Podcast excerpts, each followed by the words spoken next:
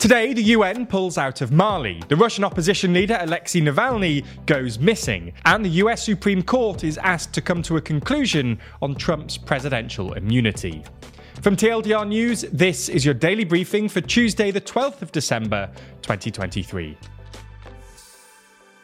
It's a wrap for the United Nations mission in Mali. UN personnel are officially packing up after a decade long stint on Monday and are leaving with the instability far from resolved, sparking some fears the country could become even more unstable than it has been in the past decade.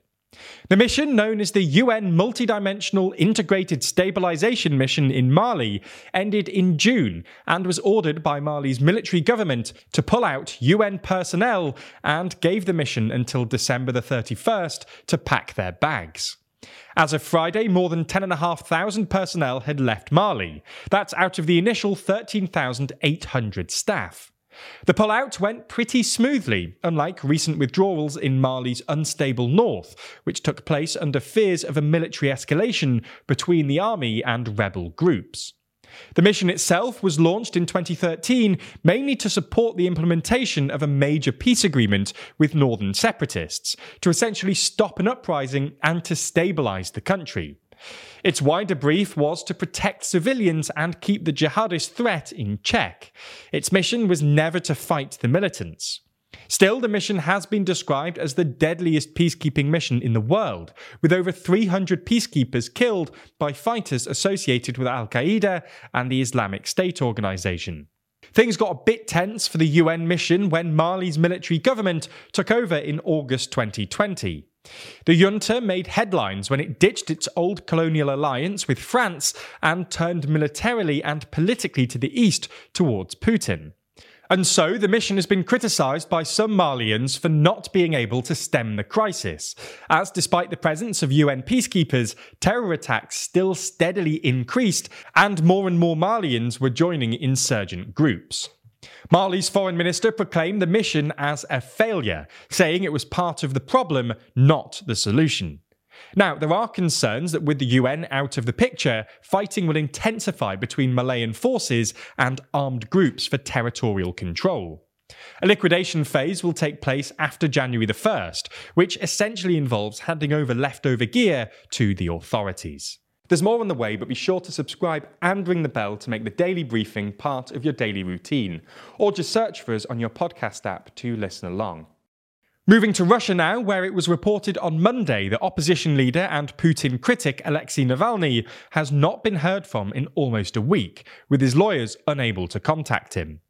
Navalny had previously been convicted, among other things, of extremism, although it's widely understood that these charges are politically motivated.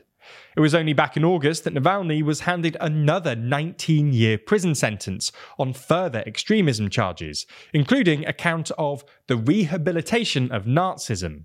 This brought his cumulative jail sentence up to three decades. It's believed that Navalny will not be let out of prison for as long as Putin remains alive. This ruling was additionally significant, as it meant that Navalny was also sentenced to a special prison regime, which would limit his ability to meet visitors or receive or write letters. Despite living in these conditions for months now, Navalny's lawyers have been able to keep in touch. On Monday, though, they stated it was the sixth day that they hadn't seen Navalny. Additionally, he failed to appear via video conference to a court hearing, with prison officials claiming that there had been a power outage. What adds to this concern is the fact that Navalny's lawyers have also claimed that he's no longer listed as a prisoner at the IK7 prison, and the fact that his disappearance came only days after Putin announced that he would stand a fifth term in power as president. Some believe that this move could be an attempt by Putin to silence Navalny even further in the run up to the election. Moving to the US now, where the Supreme Court has been instructed to come to a decision on whether or not Donald Trump can be prosecuted for crimes that he committed while president.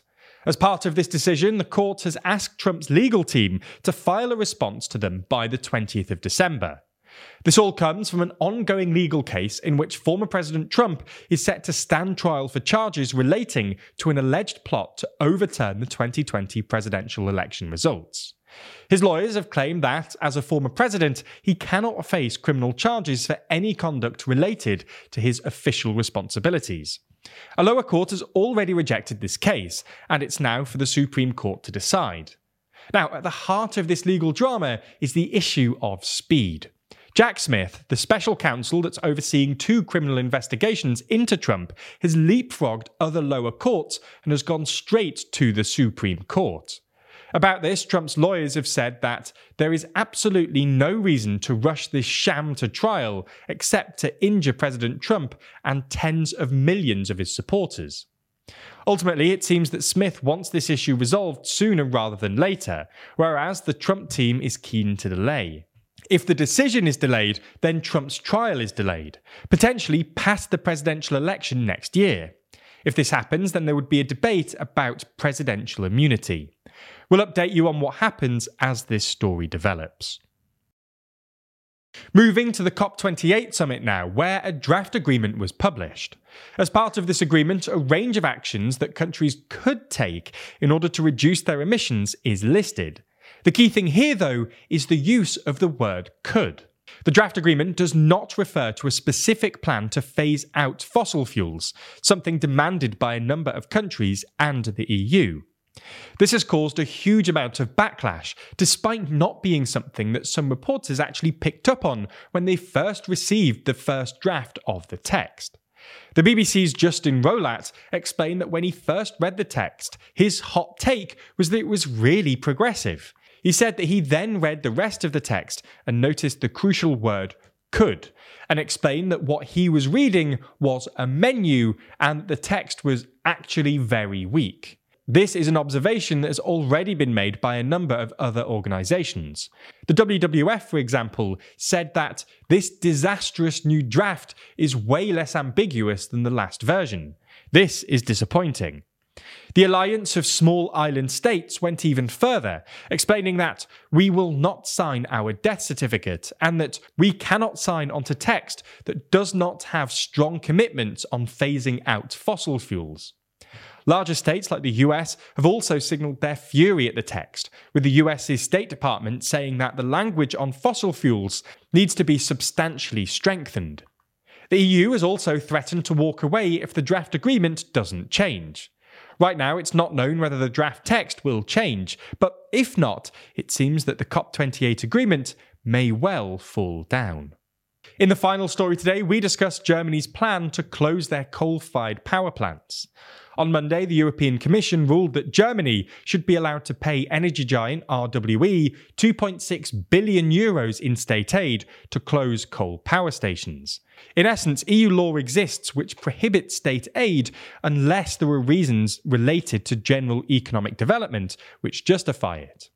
The EU Commission has ruled that this justification does exist and that the money should help the industry phase out coal. In German law, no electricity is to be produced from coal from 2038 onwards. That's all for today, but if you want more from us, then you should pick up a copy of our newspaper, Too Long. And if you've been considering it for a while, then this week only the code TLDR Daily will get you 30% off. So it's the ideal time to buy. If you don't know, Too Long is our one off newspaper which summarises everything that happened in 2023, as well as looking forward to 2024. It's full of exclusive analysis and explainers from the TLDR team, as well as a whole bunch of our favourite creators. We also put a ton of effort into the design, putting together a load of high quality graphics and designs. As I say, if you want a copy, you can head over to our website and secure 30% off the normal price by using the code TLDR Daily.